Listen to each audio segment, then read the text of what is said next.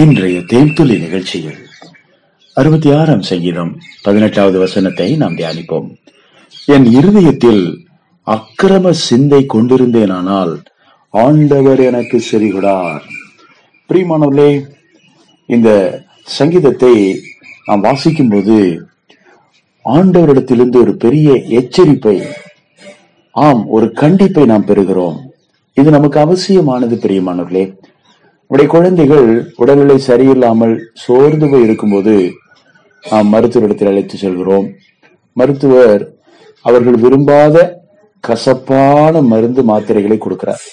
அப்படிப்பட்ட கசப்பான மருந்து மாத்திரைகளை அவர்கள் சாப்பிட்டுத்தான் ஆக வேண்டும். அப்போதுதான் அவர்களுக்கு சுகம் கிடைக்கும்.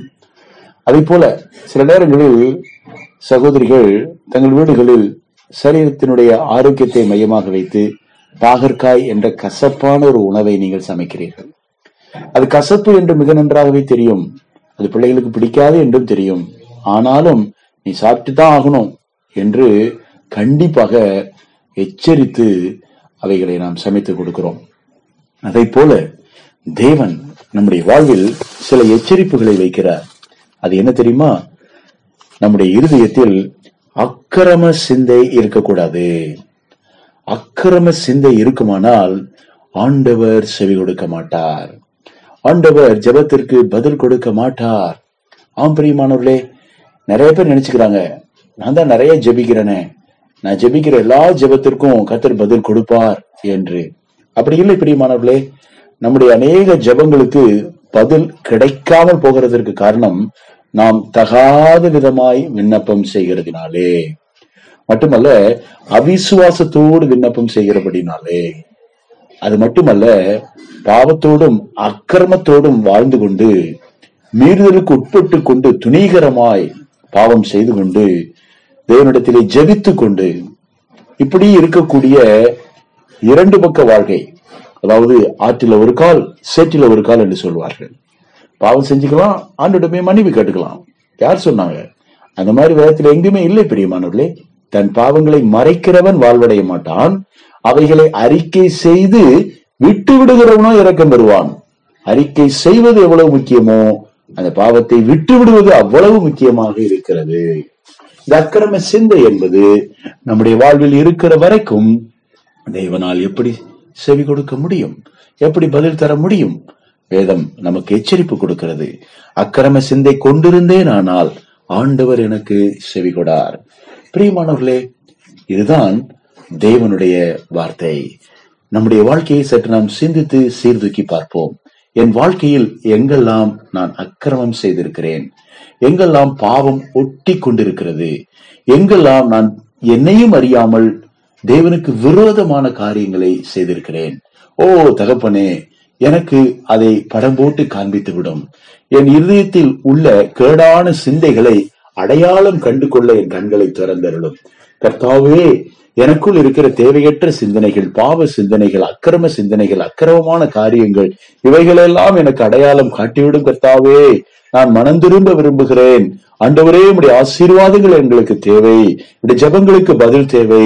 ஓ உடைய செவிகள் திறந்திருக்கணுமே.